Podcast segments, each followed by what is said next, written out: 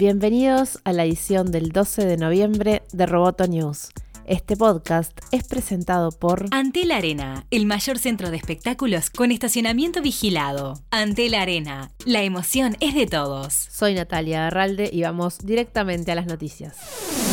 Hasta el viernes se realiza en Uruguay KIPU, un encuentro latinoamericano y escuela de verano sobre inteligencia artificial que reúne expertos de todo el mundo en la Facultad de Ingeniería de la Universidad de la República. Uno de los impulsores de esta iniciativa, Pablo Sprechman, destacó la relevancia del encuentro para el intercambio de conocimientos y colaboración en América Latina. KIPU tiene dos objetivos principales, que son facilitar el acceso a educación en inteligencia artificial avanzada de forma gratuita para estudiantes y académicos de la región y por otro lado crear eh, un espacio para la discusión y la reflexión y el intercambio de ideas tanto de la comunidad local como internacional en torno a la inteligencia artificial y su aplicación en la región. Sprechman, actual investigador en DeepMind, destacó el rol clave de la inteligencia artificial en América Latina. La inteligencia artificial ya es una realidad y todas las proyecciones indican que va a cambiar fuertemente la forma en que vivimos.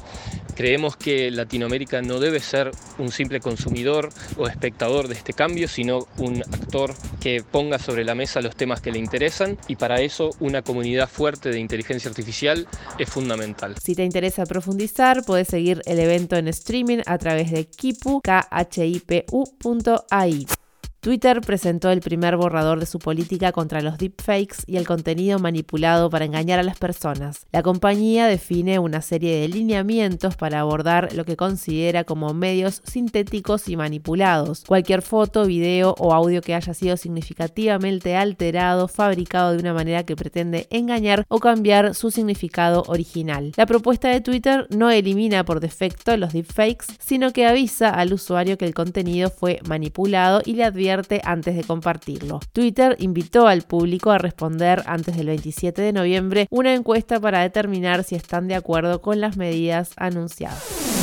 Roboto News es parte de Dopcast. Te invitamos a seguirnos en www.amenazaroboto.com, arroba amenazaroboto y facebook.com barra amenazaroboto. Roboto News fue presentado por Antel. Hasta la próxima.